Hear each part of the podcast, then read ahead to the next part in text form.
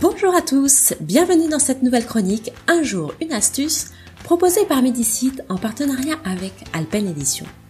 Par les temps qui courent, beaucoup d'entre vous ont dû réaménager une partie de la maison pour en faire un bureau et télétravailler. Ici doit régner calme, silence et concentration pour la réflexion et la créativité. L'espace doit être riche d'un air sain, gage de confort et de santé. D'autant que c'est surtout l'esprit, le mental qui est sollicité. Alors, pour l'apaiser, l'éclairer, le motiver, voici quelques solutions aromatiques à base d'huiles essentielles. Vous pouvez tout d'abord utiliser du pain sylvestre en diffusion pour ses qualités de neurotonique qui aident à créer une atmosphère stimulante et harmonieuse. Ou encore du Ravinsara qui vous aidera à évacuer la fatigue et stimulera la créativité. Vous avez besoin d'encore plus d'énergie?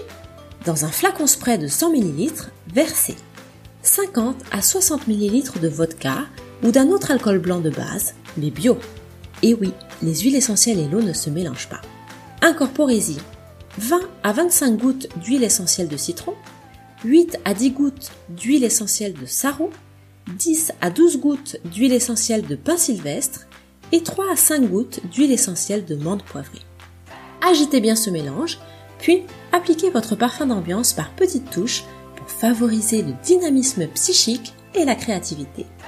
Et voilà, vous êtes prêt à démarrer une nouvelle journée de travail. Vous trouverez d'autres idées pour assainir votre maison naturellement, que ce soit la chambre ou le salon, dans le livre de Ronald de Marie, Les huiles essentielles pour la maison, paru aux éditions Alpen. Quant à moi, je vous donne rendez-vous demain pour une nouvelle astuce.